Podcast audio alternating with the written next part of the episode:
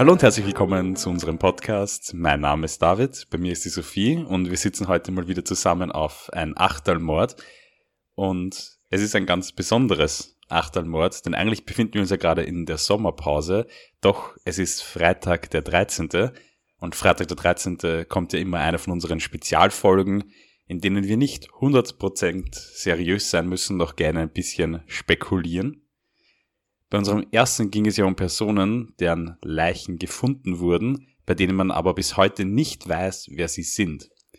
In der heutigen Folge ist es ziemlich das gleiche, nur komplett umgekehrt. Es wird nämlich um Personen gehen, deren Namen wir kennen, aber die nie wieder gesehen wurden, die also spurlos verschwunden sind. Freust du dich schon auf diese Folge, Sophie? Sehr. Ich liebe ja so Verschwörungstheorien und zu diskutieren, was passieren sein könnte und so weiter. Also ich bin gespannt auf unsere Theorien. Ja, ich habe nämlich zwei kurze Fälle mitgebracht und ich weiß, du hast dann auch noch etwas vorbereitet. Bevor wir noch mit den tatsächlichen Fällen starten, muss man natürlich sagen, wenn jemand spurlos verschwindet, wenn sowas passiert, dann gibt es immer drei Möglichkeiten. Die erste Möglichkeit ist, die Person wollte es so. Das nennt sich dann freiwilliges Verschwinden, also die Person taucht einfach unter.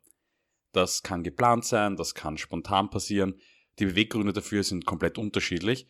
Das können persönliche Gründe sein, aber auch zum Beispiel die Flucht vor den Behörden oder die Flucht vor anderen Personen. Ein weiterer Punkt in dieser Kategorie wäre auch zum Beispiel ein Suizid, bei dem die Leiche nicht gefunden wird. Die zweite Möglichkeit, wenn eine Person spurlos verschwindet, ist ein Unfall. Das heißt, ein Unfall, bei dem ebenfalls die Leiche nicht gefunden wird. Das ist meist die einfachste Antwort. Man müsste aber eigentlich davon ausgehen, dass die Leiche gefunden wird. Es ist allerdings aber auch die häufigste Antwort auf Vermisstenfälle, die dann doch geklärt werden. Die meisten verschwundenen Personen waren zum Beispiel Wandern, Klettern, Bergsteigen und dann ist meist von einem Unfall auszugehen. Auch zum Beispiel, wenn Leute betrunken nach Hause gehen und dann irgendwo hinunterstürzen oder in eine Grube oder in einen Bach fallen, das ist vor allem in der ländlicheren Gegend ja häufiger, das ist eben doch meistens das. Und meistens ist dann doch gar nicht so mysteriös, beziehungsweise manchmal schon, oft dann, wenn die dritte Möglichkeit passiert, nämlich dass eine Straftat passiert ist. Das heißt, die Person wurde ermordet, entführt oder ähnliches. Wenn ich jetzt übrigens über die Häufigkeit gesprochen habe, dann ist das natürlich alles immer nur geschätzt, weil es sich um Verschwundene handelt, deswegen kann man nicht sagen, wie oft was passiert, wenn man eine Person ja nicht wiederfindet.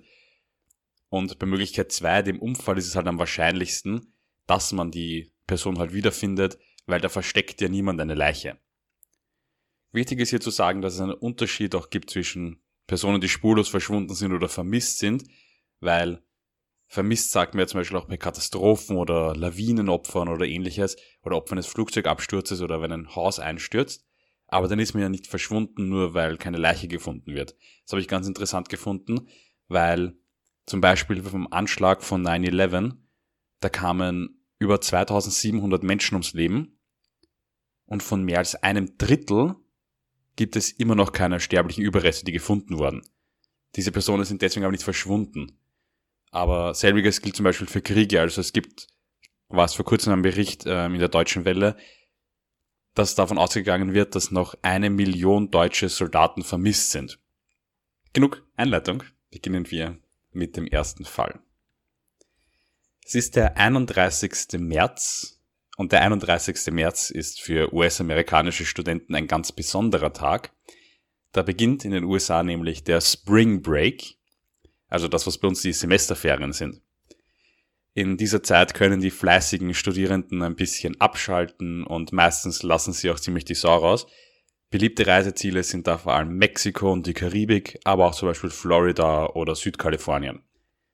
Einer dieser Studenten ist Brian Schaefer, zu diesem Zeitpunkt im Jahr 2006 27 Jahre alt und Medizinstudent an der Ohio State.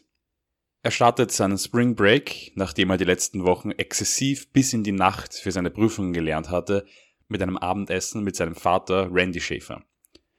Seine Mutter war erst vor wenigen Wochen an Krebs verstorben. Sein Vater meinte da, dass er schon sehr müde wirkte und er ihm eigentlich nicht zugetraut hätte, dass er noch jetzt Party machen gehen würde, weil er meinte, die letzten Wochen hätten ihn echt ausgelaugt vor seinen Abschlussprüfungen. Nach dem Essen ging er mit einem Freund, William Florence, von allen Clint genannt, noch etwas trinken.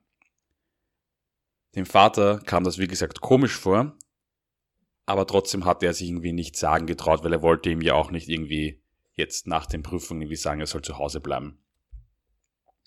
Brian und Clint gingen in den Ugly Tuna Saloona, also auf Deutsch heißt die Bar hässlicher Thunfisch, und die befindet sich im Univiertel der Stadt Columbus, also dort, wo er eben auch studierte. Übrigens, wenn man jetzt auf Google Maps nachschaut, den Ugly Tuna Saloona gibt's noch, aber der heißt jetzt Ugly Tuna Saloona 2 und ist an einem anderen Standort. Also wenn man jetzt nach Columbus fährt und dort zum Ugly Tuna Saloona geht, ist es nicht mehr dasselbe. Das ist ganz wichtig, weil ich habe nämlich auf Google Maps das alles angeschaut. In dem Video sieht man was komplett anderes, weil... Es gibt ein Video?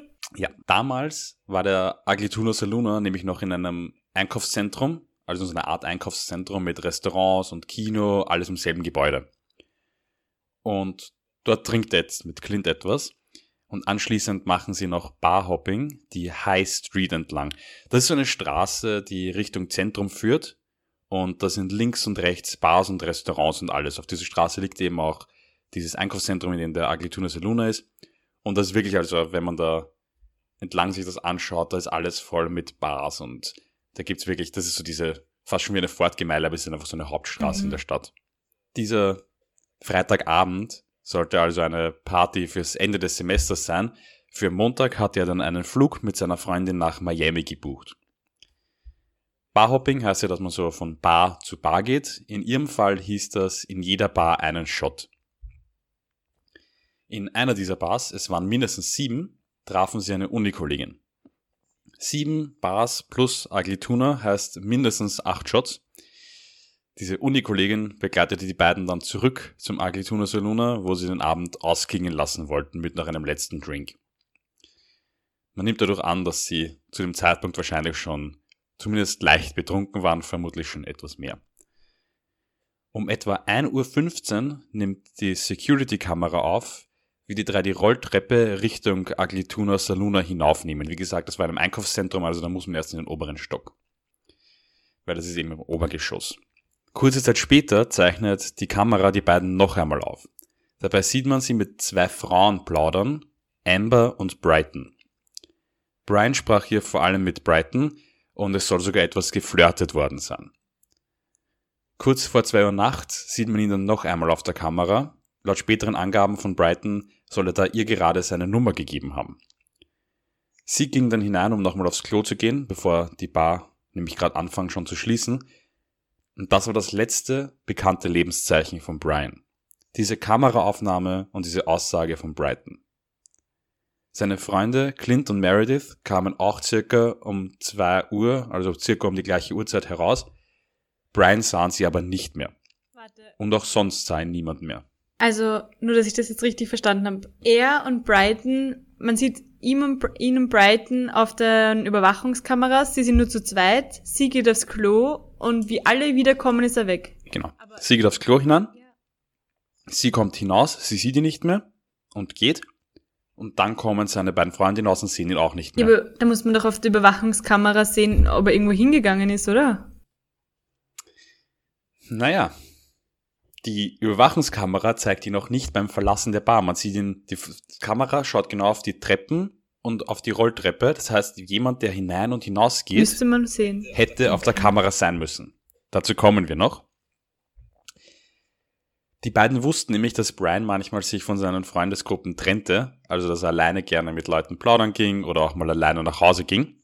Er wohnte auch nur sechs Blocks entfernt, also er konnte ruhig zu Fuß nach Hause gegangen sein. Die beiden dachten sich daher wenig und gingen nach Hause.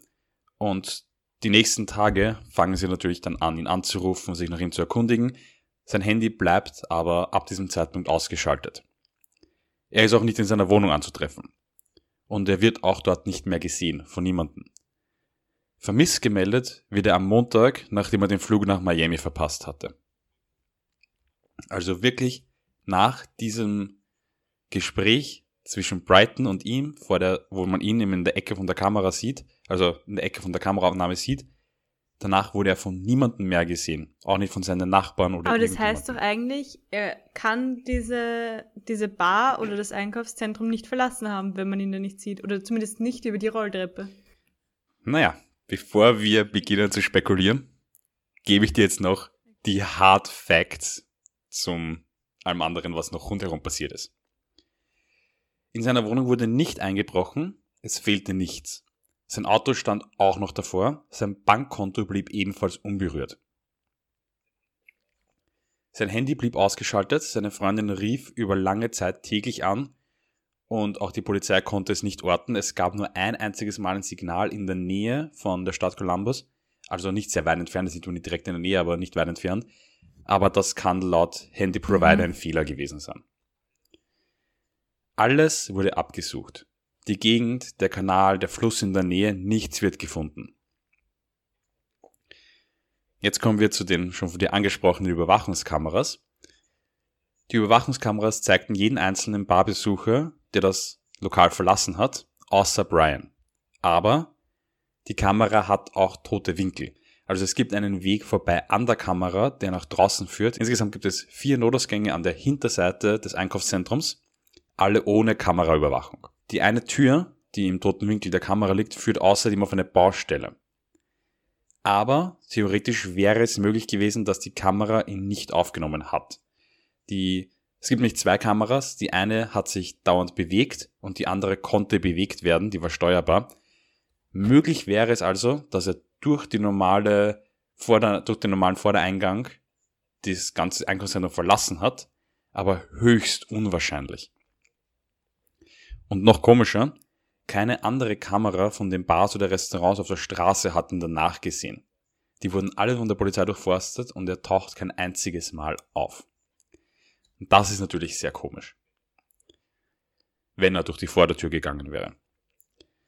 Und dann ist noch etwas, während der polizeilichen Ermittlungen wird ein Lügendetektortest gemacht mit allen involvierten Personen und alle haben da mitgemacht, außer einem, nämlich Clint. Er war bis zu diesem Zeitpunkt sehr hilfreich und hilfsbereit auch gewesen bei der Suche, aber ab dem Zeitpunkt nahm er sich einen Anwalt und hörte auf, mit der Polizei mhm. zu kooperieren. Auch ziemlich auffällig, oder? Das ist auffällig, ähm, aber da wird immer wieder gesagt, dass es natürlich sein kann, dass er einfach schon die ganze Zeit so geholfen hat ewig der, der Polizei schon 500 Mal erzählt hat, was passiert ist. Und dann kommen sie noch einmal und sagen so, und jetzt wollen wir dich bitte auch noch zu einem Lügendetektor-Test erziehen. Das ist alles noch einmal, weil wir trauen dir nicht. Mehr oder weniger. Außerdem kann ja auch sein, dass, ich meine, ein Lügendetektor-Test, keine Ahnung, man kann davon halten, was man will, wie aussagekräftig das ist. Aber der kann ja auch falsch anschlagen. Also eigentlich verstehe ich schon, dass er sich da ab da einen Anwalt nimmt, weil das ist ja ein Lügen, Detektor ist ja eigentlich nicht wissenschaftlich fundiert. Ich meine, deine Gehirnströme ja, oder deine genau. Nervosität also, kann auch anders hochschlagen oder unabsichtlich hochschlagen. Ich meine, das ist ja. Ja, also vor Gericht sind Lügendetektortests auch nicht zugelassen als Beweismittel. Auch in den USA nicht. Das heißt, das ist rein, äh, deswegen waren auch freiwillig diese Tests. Weil es war eine rein freiwillige Maßnahme von der Polizei, weil eben der Fall die schon so lange beschäftigt hat und niemand irgendwie etwas beitragen konnte. Aber vor Gericht wäre das auch nicht gewesen. Ja. Also, und bei den anderen ist nichts rausgekommen. Die anderen haben alle mitgemacht und denn ihre Tests waren alle normal. Also da hat, also hätte sich nicht gezeigt, dass irgendwie gelogen hätte. Hat mich auch sehr interessiert. Vor allem auch Brighton hat teilgenommen, die letzte Person, die ihn ihr Leben gesehen hat. Also, ja.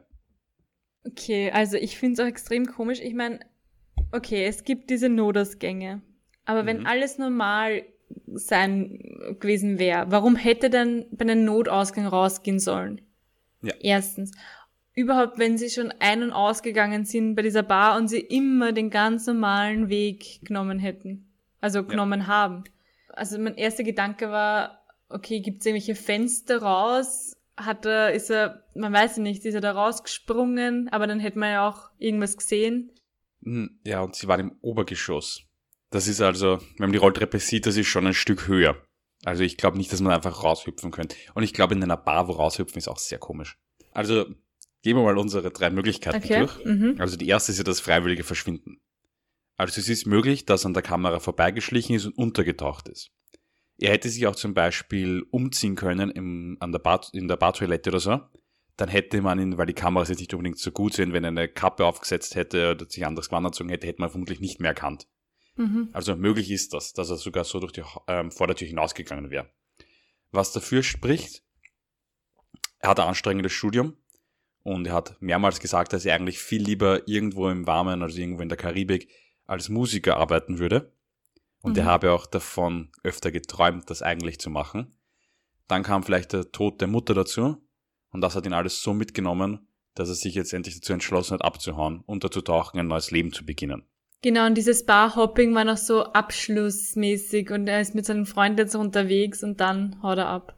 Genau. Aber wenn er dann ein bisschen später mit seiner Freundin noch einen Urlaub gebucht hätte, weil die Freundin dann einfach so zurücklassen, ich weiß nicht. Ich meine, wer weiß, wie die Beziehung so war, aber Genau. Also das ist auch mein Ding, weil ich habe mir auch gedacht, wozu das Ganze? Also wenn ich abhauen will, dann kann ich das immer. Dafür hätte irgendwie diese Show fast nicht gebraucht. Hätte auch einfach nach der Bar nach Hause gehen können und am nächsten Tag in der Früh ähm, abhauen weil dann können. ist er weg.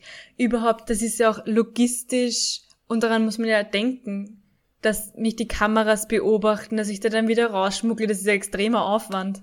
Genau. Das Ja. ist ja das, was ich mir auch gedacht habe. Das müsste ja alles geplant gewesen sein, dass er sagt, er macht das jetzt mit und dann möchte er mysteriös verschwinden, was absoluter Blödsinn ist. Auch zum Beispiel, sein Bankkonto war nicht leergeräumt.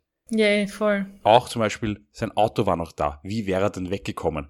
Das hätte Ja. er komplett komisch planen müssen. Eben. Und es kostet ja auch alles Geld, irgendwo mit dem Zug Genau. einen Zug zu nehmen, ein Flugzeug zu nehmen. das ist ja genau das, weil er hätte auch das alles, also spontan jetzt nicht sein können. Das hätten wir jetzt annehmen müssen. Entweder, wenn es geplant war, wäre es komisch gewesen, weil wieso würde ich das so planen, da wäre ich einfach so verschwunden. Und wenn es spontan gewesen wäre, betrunken, als ich gedacht hätte, mir reicht's, hätte er vermutlich nicht auch das alles gehabt, weil der hätte ja auch irgendwie flüchten müssen. ja. Das glaube ich auch nicht. Suizid wäre natürlich da jetzt auch eine Möglichkeit, ist aber auch unwahrscheinlich, weil dann hätte man vermutlich seine Leiche gefunden. Ja, es wurde alles abgesucht, auch der Fluss und der ist ewig weit weg. Mhm. Das zweite, der Unfall. Also auch hier natürlich wieder könnte betrunken irgendwo hineingestürzt sein. Es wurden allerdings alle Kanäle durchsucht sogar. Es wurde der Fluss durchsucht, der sau weit weg ist. Und damit kommen wir nämlich zu einer anderen Möglichkeit, und zwar, dass er tatsächlich durch die Hintertür hinausgegangen ist und auf der Baustelle gelandet ist und dort verunfallt ist. Mhm. Hätte man doch auch die Leiche gefunden. Ja, aber angenommen, weil es gibt nicht danach berichtet, dass dieses ganze Projekt, dieser ganze Neubau rund um das Einkaufszentrum äh, ziemlicher Skandal war und dass man möglicherweise hier nicht noch mehr Probleme wollte mit der Sicherheit von dem Mhm. Ganzen und deswegen die Leiche versteckt hat. Sprich, dass Baustellenmitarbeiter, um keine Verzögerungen zu haben und keine Probleme mit der Polizei zu bekommen, die Leiche in der Baustelle versteckt haben. Boah, das wäre natürlich arg. Aber, aber ich finde ich gar nicht so arg abwegig. Ich muss ehrlich sagen, ich finde es auch nicht so arg abwegig. Es wäre natürlich komisch, weil schon zwei Tage später die Polizei auch mit Polizeihunden alles abgesucht hat und die hätten vermutlich die Leiche gefunden. Eh, und so, stell dir mal vor, irgendwelche Bauarbeiter finden eine Leiche, das muss dann mal, da musst du mal dann so abgebrüht sein, dass du dabei bist, eine Leiche zu verschwinden und das, ja. Genau. Ja, mm, Genau. Ich Ja. finde es auch möglich, aber doch sehr, sehr weit hergeholt, finde ich. mhm. Sehr CSI. Das ist mir schon fast viel. Okay, dann kommen wir natürlich zur dritten Möglichkeit. Es war ein Verbrechen. Und hier gibt es natürlich jetzt mehrere Theorien, die dann entwickelt worden sind von verschiedensten Personen. Einerseits dadurch, dass er Medizinstudent war und an amerikanischen Unis es nicht unüblich ist, dass vor allem in den letzten, in diesen Final Weeks, sich die Personen auch hochputschen mit Drogen, um Mhm. eben diese Prüfungen zu bestehen, könnte es sein, dass er in dieses Milieu irgendwie hineingekommen ist.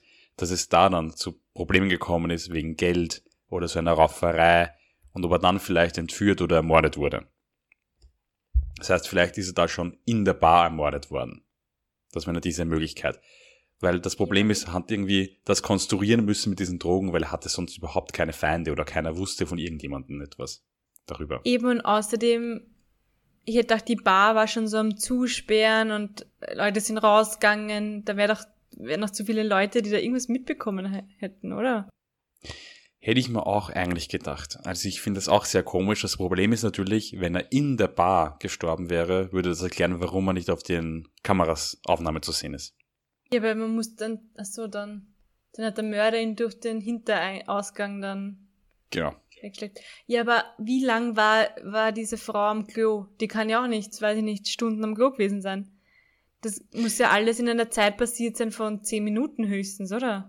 Das ist alles sehr schnell passiert. Vielleicht hat er aber auch draußen jemanden getroffen, der eben mit zum Beispiel bei diesen Drogen oder irgendetwas anderes Problem mit ihm gehabt hat.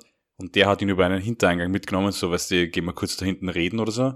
Mhm. Das fällt jetzt nicht unbedingt auf, wenn Personen den benutzen und er ist dadurch da wegkommen. Oder er ist vielleicht auch gleich dort irgendwo hinzahlt worden. Eh, aber man muss ja auch bedenken. Stell dir vor, wir haben jetzt einen Mörder und der bringt ihn um. Mhm. Das ist ja auch extremer Aufwand, eine Leiche verschwinden zu lassen, dass man die nicht findet.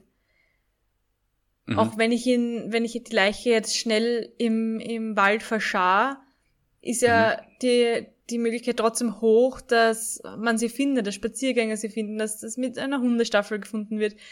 Ich denke mal so für so eine, Num- ja, ich weiß ich nicht. Du musst einmal auch so eine Leiche verschwinden lassen. Das finde ich auch, das ist ganz, ganz komisch. Und das ist ja leider auch das Einzige, wo man irgendwas bei uns, es gibt keine Anhaltspunkte für irgendwelche, es hätte jetzt keinen entführt und es hat keine Lösegeld wollen oder irgend sowas. Das heißt, das ergibt auch alles da irgendwie wenig Sinn, vor allem wenn man noch nicht weiß, wer das gewesen sein könnte. Mhm. Weil es gibt auch keine Aussagen, dass er jetzt jemand, einer von den Studenten gewesen wäre, die die Drogen genommen haben. Naja, dann geht's noch das mit Clint. Entweder Clint hat tatsächlich nicht teilnehmen wollen, weil er sich schon so von der Polizei irgendwie genötigt gefühlt hat. Oder er hat tatsächlich etwas mit dem Verschwinden zu tun gehabt. Entweder vielleicht als Komplize bei einem freiwilligen Verschwinden von Brian, was wir schon geredet haben, was sehr unwahrscheinlich ist. Also, dass es ein Komplize beim Untertauchen gewesen wäre. Oder Clint weiß mehr, als wir wissen. Hat Clint etwas gesehen oder war in irgendetwas involviert? Oder hat er vielleicht selbst schon etwas Längeres geplant gehabt? Die Frage ist halt, warum? Die meiste Zeit war diese Freundin dabei, Meredith, also er war nicht alleine mit ihm die ganze Zeit. Vor allem nicht da, wo er verschwunden ist. Aber er könnte natürlich alleine gewesen sein. Also Clint könnte mehr wissen. Ja, aber was ist ein Motiv, warum sagt er nichts? Und er war ja anscheinend kooperativ, oder? Weil, Bis zum Lügendetektor-Test war er komplett kooperativ. Und er hat alles mitgemacht. Das heißt, ich finde das auch super unwahrscheinlich, dass Clint irgendetwas wusste. ja, aber wegen diesem blöden Lügendetektor. Ich meine, ich verstehe irgendwie, ich würde mir vielleicht, ich würde mir wahrscheinlich auch einen Anwalt dann dazu holen. Aber, ja, ja, ist schon ein bisschen verdächtig. Aber halt auch wieder zu verdächtig. Ach, ich weiß Ja. es nicht. Finde ich auch. Bin ich voll deiner Meinung. Ähm, und es kommt noch eine ganz komische Theorie, die wurde von einem ehemaligen Polizisten und einem Autor in den Raum geworfen. Mhm. Und zwar der sogenannte Smiley Face Mörder. Gott. Und zwar, es gibt mehrere ertrunkene junge Männer, die angeblich von einem Serienmörder ermordet worden sind, dem sogenannten Smiley Face Mörder, der danach benannt ist, weil überall in der Nähe von denen Leichen ein Smiley Face irgendwohin ähm, mit einem, also graffitied war. Oh mein Gott, Das heißt, in der ist Nähe- ultra gruselig. Ich finde das auch eine super gruselige Vorstellung. Die Sache ist, das Polizei, die Polizei und das FBI gehen davon aus, dass es diesen Smiley-Face mehr überhaupt nicht gibt, dass man alles Jugendliche, die betrunken in einen Bach gestürzt sind und ertrunken sind, weil ein Smiley-Graffiti findet man überall. Wenn man lang genug sucht, findet man das überall in der Umgebung irgendwo. Und es wird davon ausgegangen, dass es diesen Mörder nie gegeben hat. Und selbst wenn es den Smiley-Face-Mörder geben sollte, wäre Brian der Erste, der nicht gefunden worden wäre. Das erste Opfer, das Mhm. nicht gefunden wäre. Und das würde auch nicht erklären, wieso er gerade in dieser Menschenmenge dort ähm, verschwindet. Also die Smiley-Face-Mörder-Theorie ist halt wirklich hingeworfen. Ja. Die ist für mich komplett irgendwie irrelevant fast. Die Familie übrigens, als denkt, dass Clint mehr weiß, seine Schwester vor allem, aber das kann natürlich auch einfach sein, dass er genug gehabt hat. Also sie meinen alle, er weiß mehr, aber es gibt dafür keinerlei Anhaltspunkte. Ja. Weil man musste dann Clint gesehen haben, wie er rausgeht, oder?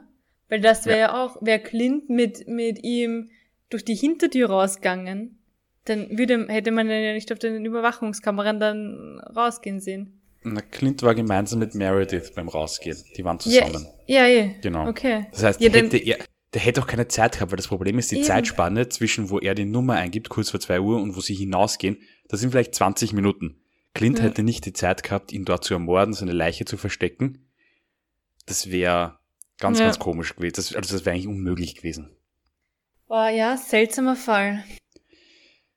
Also, ich muss leider sagen, ich finde alles unwahrscheinlich. Ich kann mir nicht vorstellen, dass er ermordet worden ist irgendwo, aber ganz, ganz komisch. Ja. Ja, es gibt Orgefälle. Und ich glaube, können dann auch schon weitergehen. Ja, dann machen wir mal weiter, weil es verschwinden nicht nur Menschen alleine, sondern auch manchmal ganze Völker oder Dörfer. Und da habe mhm. ich jetzt einen kleinen Fall. Der dreht sich um ein kleines Dorf in Kanada, äh, in dem sich Inuits angesiedelt haben, nämlich am Anyikuni Lake. Ich hoffe, ich spreche das halbwegs richtig aus. Es liegt, wie gesagt, an einem, an einem Fluss, wo es sich gut fischen lässt und sich deswegen eben diese Siedlung da angesiedelt hat mit ungefähr 30 Personen. Sondern es ist auch gut zum Jagen und deswegen zieht die, diese Gegend auch viele Pelztierjäger an, das Volk war unter diesen Pelztierjäger als freundlich bekannt. Viele übernachteten auch manchmal in diesen, in diesen Dörfern. Und so auch Joe LaBelle. Der hat schon öfters in diesem Inuit-Dorf genächtigt und kannte die Menschen, die dort lebten auch und wollte bei einer Jagd mal wieder vorbeischauen sozusagen. Doch was er dort sah, war nichts. Denn in diesem November 1930 war das komplette Dorf leer.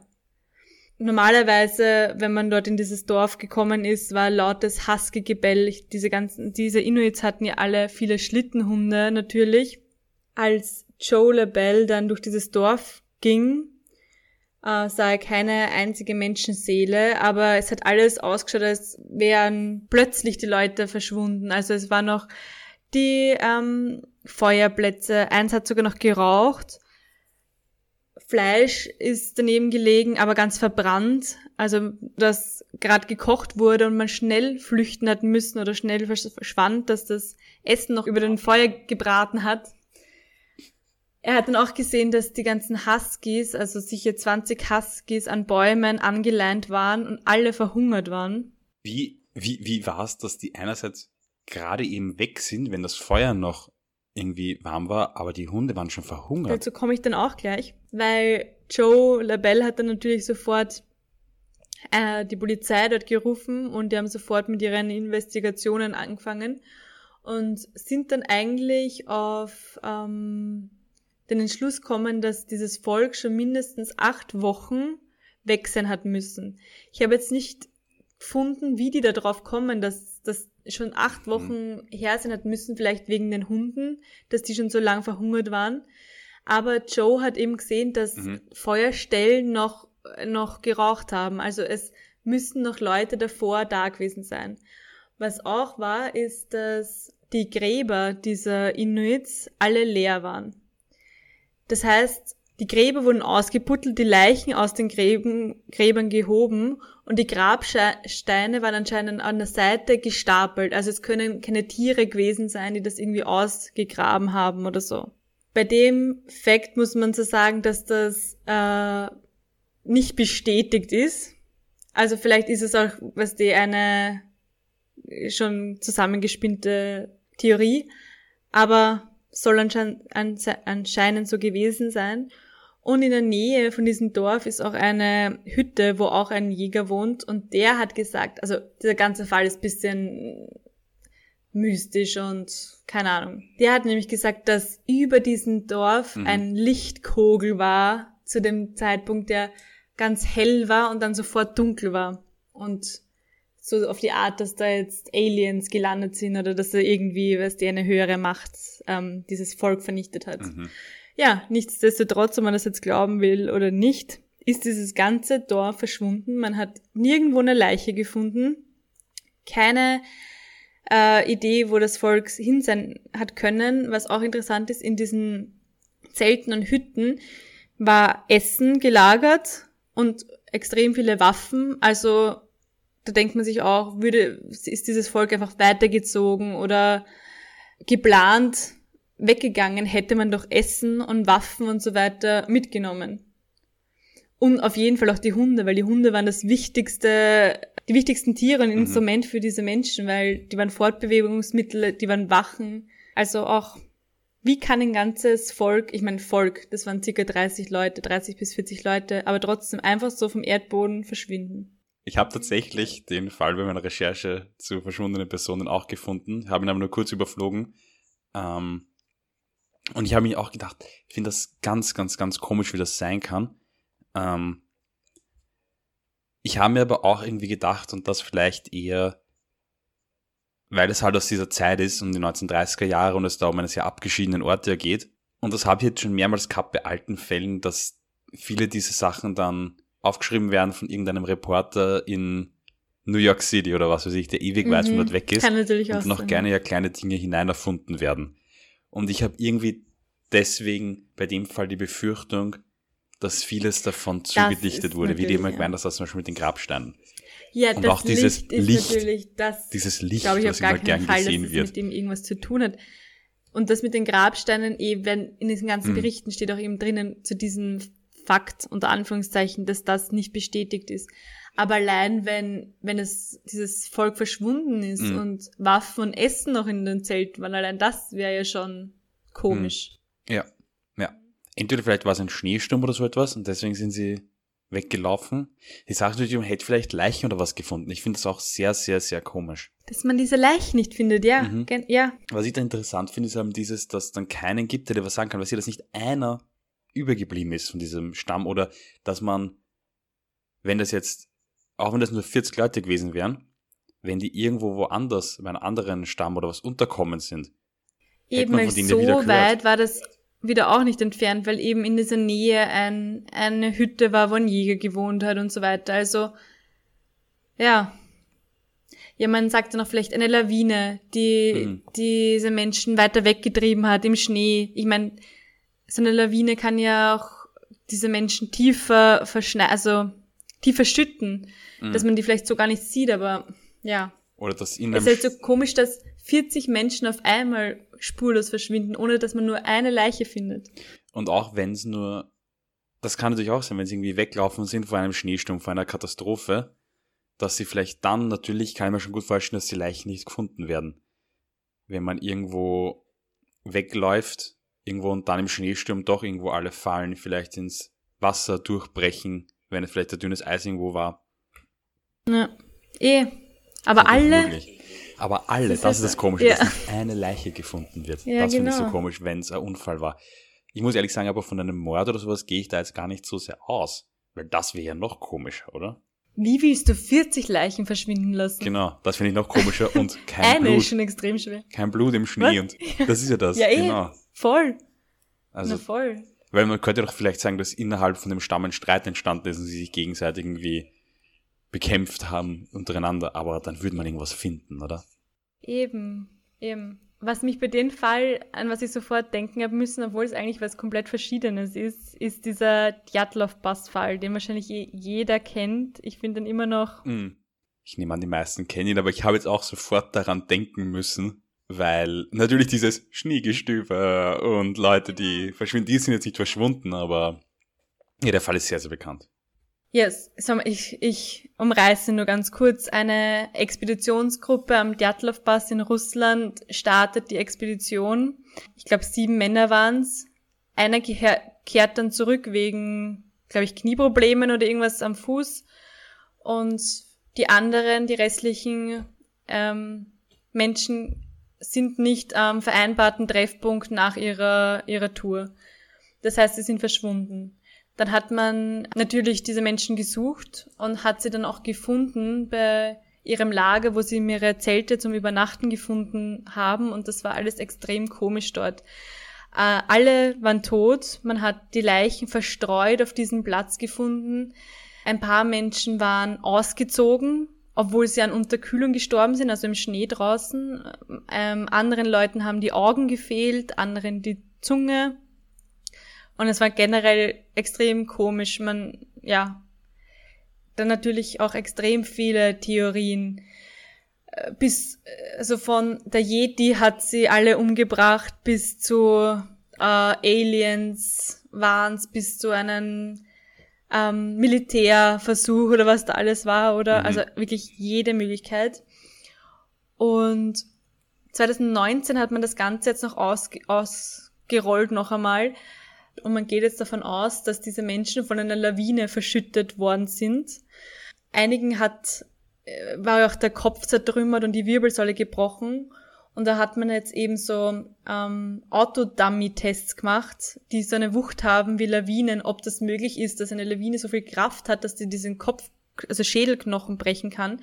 Und ja, kann sie.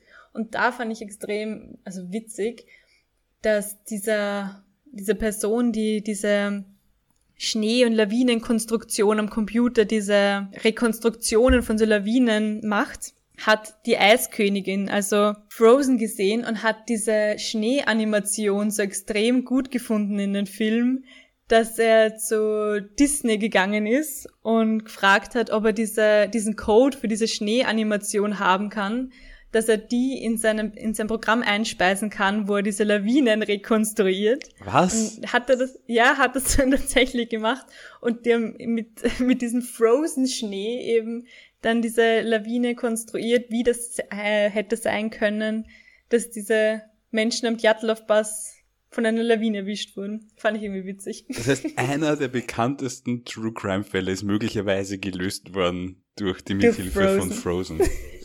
oh Gott. Okay, darüber glaube ich brauchen wir gar nicht mehr weiter reden. Ja. Und wir gehen zum letzten Fall für heute. Okay. Der letzte Fall für heute ist nämlich jener von Jim Thompson. Ich werde jetzt einen schnellen Überblick über sein Leben geben, denn das wird wichtig für unsere Theorie. Jim Thompson, geboren am 21. März 1906 in einer sehr wohlhabende Familie. Sein Vater war ein Textilmagnat und er selbst sollte später auch in diese Branche einsteigen. Er geht in eine super elitäre Privatschule, studiert später auch und vertritt 1928 die USA bei einem Segelwettbewerb bei den Olympischen Spielen in Amsterdam. Den Fakt habe ich drin gelassen, weil ja jetzt gerade auch Olympische Spiele sind. Mhm. Er studiert eben gerade da Architektur, beendet aber das Studium nie, angeblich wegen seiner schlechten Mathematikkenntnissen. Sehr nachvollziehbar. Er tritt 1941 in die US-Armee ein, während dem Zweiten Weltkrieg, also, und er wird dort für den OSS rekrutiert. Das ist der Vorläufer der heutigen CIA. Dort arbeitet er als Agent erst mit der französischen Resistance, dann im thailändischen Kampf gegen die Besatzung durch Japan. Er lebt dann auch weiter in Bangkok, er baut dort eine zweite Zweigstelle des Geheimdienstes auf und arbeitet dort mit Amerikanern der höchsten Diplomatenkreise zusammen. 1946 lässt er sich aus der Armee entlassen und gründet die Thai Silk Company, eine Seidenmanufaktur in Thailand, und durch seine Kontakte wird er auch sehr schnell erfolgreich. Er macht sich dort dann auch sehr rasch einen Ruf als Kunstsammler und Architekt sowie Designer und er belebt den thailändischen Seidenmarkt wieder. Also zu seiner Zeit wird er auch als der bekannteste Amerikaner in Südostasien bezeichnet, weil er eben wirklich extremen Einfluss dann auch bekommen hat dort. In den 20 Jahren in Thailand baut er eine regelrechte Monopolstellung auf, also er wird super reich, super einflussreich und beginnt dann eben auch selbst zu designen und designt sich selbst eine riesige Villa, die er mit Kunstwerken und Antiquitäten füllt, unter anderem einem Esstisch, der zuvor dem König von Siam gehört hat. Am 26. März 1967, kurz nach Mittag, verlässt er sein Haus in Malaysia für einen Spaziergang. Er wird dann noch einmal von einem Koch in einem Bungalow in der Nähe gesehen und anschließend gibt es von ihm keine Spur mehr. Hunderte Menschen aus der Umgebung, aber auch die Armee, Ureinwohner, die das Gebiet gut kannten und andere Menschen, die in der Umgebung auf Urlaub waren, halfen bei der Suche nach Thompson. Elf Tage lang wird das Gebiet genauestens durchsucht und noch Monate danach werden einzelne Suchaktionen gestartet. Presse begann ebenfalls mit Spekulationen, was mit ihm geschehen war, da er tatsächlich nicht nur in der Umgebung, sondern auch in den USA recht bekannt war. Und jetzt möchte ich einige von diesen Gerüchten erzählen, die uns vielleicht bei der Wahrheitsfindung helfen werden. Thompson soll die Vietnamesen im Vietnamkrieg mit Geld und Waffen versorgt haben, beziehungsweise sie unterstützt haben. Das ist aber nicht mal ansatzweise bewiesen. Das hat irgendein Reporter einfach mal behauptet, dass er während mhm. dem gerade laufenden Vietnamkrieg Geld und Waffen an die Vietnamesen gegeben hätte. Zu dieser selben Zeit kamen natürlich in ganz Südostasien, so auch in Malaysia, die kommunistischen Radikalen zu mehr Macht und die sollen anscheinend dem sehr wohlhabenden amerikanischen Millionär nicht gut gegenübergestanden sein. Angeblich wollte er den Chef der kommunistischen Partei treffen. Warum er sich mit ihm treffen wollte, weiß man nicht. Thompson war auch in der Liebe sehr freizügig, könnte man sagen. Also er hatte einige Affären, auch während seiner Geheimdienstzeit mit der Frau seines Bosses. Und dann noch viele weitere in dieser Zeit. Angeblich hatte er auch Affären mit Männern. Und eine Affäre aus dieser Zeit soll mit der Frau des amerikanischen Diplomaten bei der UNO gewesen sein.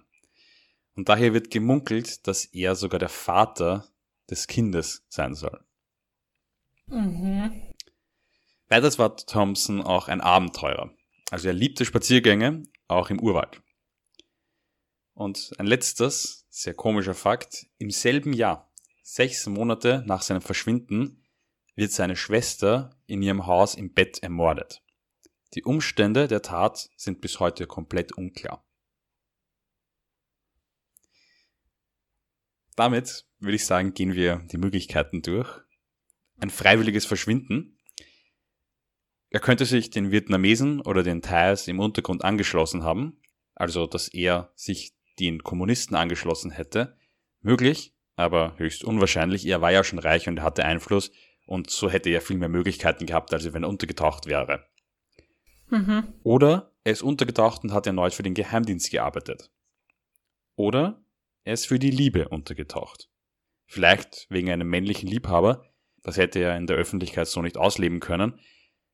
Aber das ist alles möglich, aber natürlich super unwahrscheinlich. Er hätte vermutlich nicht alles zurückgelassen, seine ganze Zeug, das er sich hatte zusammengesucht hat. Er hat seine Villa ja geliebt und das ganze Zeug, was er da gesammelt hat. Eben. Und auch wäre komisch gewesen, dass er dann nicht wieder aufgetaucht wäre. Also so eine Love Story wäre vielleicht schön, aber ist aus meiner Sicht viel zu weit hergeholt. Ja, überhaupt, wenn man so super reich ist und seine Villa selbst geplant und gebaut hat. Ich weiß nicht, ob man das dann so zurücklässt. Weil, auch wenn er jetzt einen männlichen Liebhaber gehabt hätte, hätte er sich immer noch zurück in seine Villa ziehen können und das heimlich ausleben können. Ja, und voll. dort irgendwo und dann her das schon gangen, vor allem, wenn man sich in reichen Kreisen aufhält. Na gut, dann kommen wir zur Möglichkeit Nummer zwei. Es war ein Unfall. Also es wurde immer wieder spekuliert, dass er bei einer seiner Wanderungen durch den Dschungel von einem wilden Tier, zum Beispiel von einem Tiger, gefressen wurde. Oder wahrscheinlicher, dass er in eine Grube fiel oder trank. Alles nicht beweisbar, aber möglich. Sollte er tatsächlich im Urwald gestorben sein, und das wird man nie beweisen können, weil da die Wildtiere seinen Leichnam über Kilometer verstreut hätten. Also es wird davon ausgegangen, dass wenn man im Urwald stirbt, dass die Leiche von verschiedensten Aasfressern, verschiedensten Tieren auf ein Kilometer großes Gebiet verstreut werden kann. Andere Möglichkeit. Er wurde von einem Auto überfahren. Das ist auch möglich bei den Straßen im Urwald. Die Person hatten dann Angst vor einer Strafe und verscharrten ihn in einen unmarkierten Grab. Weil sie vielleicht ihn erkannten und Angst davor hätten, was passieren würde, wenn man wissen würde, dass sie einen der reichsten Männer oder einen der einflussreichsten Männer in der Umgebung getötet haben. Und was natürlich auch sein kann, es war ein Verbrechen. Hier gibt es jetzt mehr Theorien. Es könnten Kriminelle gewesen sein. Sie wollten ihn kidnappen und Lösegeld verlangen. Allerdings gab es nie eine Lösegeldforderung. Und die Polizei hat auch alle bekannten Banden in der Umgebung befragt, ob sie irgendwas mit zu tun gehabt hätten. Oder sein Chef, der hintergangene Diplomat, wollte ihn beseitigen. Also dieser Betrug an ihm und seiner Frau war zu viel und deswegen hat er die Ermordung angeordnet. Das wird immer wieder behauptet, auch von einem ehemaligen Mitarbeiter, der gemeint hätte, er wäre sicher, dahinter gewesen, also dieser Diplomat, und hätte da die Finger im Spiel gehabt. Der hätte aber auch vielleicht die Macht, dass er die Leiche dann urgut verschwinden lassen kann oder irgendwo. Oder sein ehemaliger Arbeitgeber, der Geheimdienst, wollte ihn loswerden. Er hat zu viel gewusst, es gab ja Gerüchte, dass er mit den Kommunisten zusammengearbeitet hatte, egal ob in Malaysia oder Vietnam, und er wurde ihnen damit zu gefährlich. Und deswegen hat man ihn entführt und ermordet. Oder es war das genaue Gegenteil. Die Kommunisten sahen in ihm ein Problem. Er wollte ja ihren Chef treffen, angeblich. Der war zu diesem Zeitpunkt der meistgesuchte Mann Malaysias. Nachforschungen durch die Kommunisten zeigten, dass er ein ehemaliger Agent war und bevor es zu Schlimmeren kam, ließ man ihn deswegen ermorden. Ein ehemaliger kommunistischer Anführer soll auf seinem Totenbett genau das gestanden haben. So behauptet es zumindest der Dokumentarfilm Who Killed Jim Thompson von Barry Broman. Also dass tatsächlich der kurz vor seinem Tod noch gesagt hat, dass er Thompson ermordet und seine Leiche dort verscharrt hätte, weil sie ihm das herausgefunden haben. Ob der Tod seiner Schwester irgendetwas damit zu tun hat, ist leider unklar, aber es gibt mehrere Aussagen, dass es wohl ein zu großer Zufall gewesen wäre, dass beide unter komplett ungeklärten Umständen so kurz hintereinander sterben. Also irgendwie glaube ich, dass er umgebracht wurde. Ich glaube, dass, dass dieser Diplomat irgendwas damit zu tun hat, weil alles andere, keine Ahnung. Ich glaube, er wird nicht selber verschwinden wegen seiner Wille und seinem Reichtum. Ich glaube auch nicht, dass irgendwie ein Unfall passiert ist. Ja, was gibst du? Ich finde es auch schwer. Ich kann mir auch gut vorstellen, ich weiß ja nicht, wie wahr man nehmen kann, wenn jemand behauptet, dass er meint, dass jemand anderer am Totenbett gesagt hat. Deswegen diese Aussage glaube ich nicht zu 100 Prozent. Vor allem bei so bekannten Morden gestehen das ja dann öfter Personen und das war halt in der Umgebung vor allem für diese Menschen natürlich ein extrem aufregender Kriminalfall. Da ist ja ewig lang darüber spekuliert worden. Das Ganze mit seiner Schwester finde ich halt sehr, sehr, sehr komisch. Aber ich weiß nicht, was hätte die gewusst? Wie hätte die irgendwie darauf Einfluss nehmen sollen? Und sechs Monate später sie ermorden lassen. Ja, aber vielleicht geht's doch einfach nur darum, dass irgend noch ein Nachfahre da ist, der nachbohren könnte oder der das alles nicht, was die, dass das nicht äh, endgültig, dass darüber nicht mehr gesprochen wird oder so. Mhm. Weil solange noch Nachfahren da sind, wird darüber ja immer nachgedacht und noch weiter gesucht und noch weiter die Hoffnung, dass er vielleicht doch noch auftaucht und so. Mhm. Natürlich. Aber ja, das ist natürlich eine ganz schwere Sache. Da geht es nicht auch so, vielleicht war da jemand, der etwas geerbt hätte. Mhm, mhm. Da ist mich etwas, das auch immer wieder dann in den Medien besprochen wurde, jemand der etwas geerbt hätte oder dass er vielleicht zu mächtig wurde für andere Textilfabrikanten und die ihn aus dem Weg räumen wollten. Allerdings gab es da nicht wirklich jemanden, wo man sagen würde, dass die dazu, wirklich, dass sie dazu fähig gewesen wären. Mhm. Beziehungsweise, dass man da irgendwie ihn aus dem Weg räumen wollte in diesem ganzen Geschäft und dann noch die Schwester ermorden hat lassen, damit da nichts mehr weitergehen kann. Das ist natürlich fraglich, vor allem weil seine Schwester vermutlich nie sein Geschäft übernommen hätte es ist halt manchmal sind diese Fälle klingen so mysteriös, aber sind am Ende vielleicht auch ganz einfach zu erklären. Und das ist halt auch der Punkt. Ich liebe das so zu spekulieren und so weiter, aber wahrscheinlich ist bei jedem Fall, vielleicht gibt es ja eine extrem einfache Erklärung. Ja. Die halt einfach, ja. Und ich finde, da war es vielleicht ganz gut, jetzt, dass wir nur noch über den Djatlov-Pass gesprochen haben, weil das ist eines der größten Mysterien und wie man jetzt sieht, neue Forschungen zeigen immer wieder, es kann wirklich einfach nur eine Lawine gewesen sein. Oft sind die einfachsten Erklärungen dann doch die wahren, beziehungsweise die, die am wahrscheinlichsten sind. Eben. Und alles lässt sich wissenschaftlich erklären. Warum waren sie ausgezogen? Weil es eben so ist, wenn einen kalt ist, so kalt ist, dass man fast erfriert, dass man glaubt, man, es ist einem heiß und so weiter, mhm. dass man sich auszieht. Also vielleicht kann man ja auch alles einfach wissenschaftlich erklären und man braucht gar nichts spekulieren. Natürlich ist das vielleicht das Beste, aber wenn ich an unseren ersten Fall denke, weiß ich immer auch nach wissenschaftlicher Analyse noch nicht mehr. Aber vielleicht müssen wir auch nicht alles wissen. Und das ist vielleicht auch ein ganz guter Schlusssatz für unsere heutige Folge. Also, ihr könnt uns gerne schreiben, was ihr über diesen Fall denkt. Falls ihr das tun wollt, könnt ihr das zum Beispiel auf Instagram machen, da heißen wir ein achtelmord.podcast oder auch per E-Mail ein achtelmord.gmail.com. Wenn euch unser Podcast gefällt, freuen wir uns sehr über eine gute Bewertung, zum Beispiel bei Apple Podcasts. Und wir hören uns dann wieder nach unserer Sommerpause. Und wir trinken jetzt noch unser Achtel aus. Bis zum nächsten Mal bei Ein Achtelmord.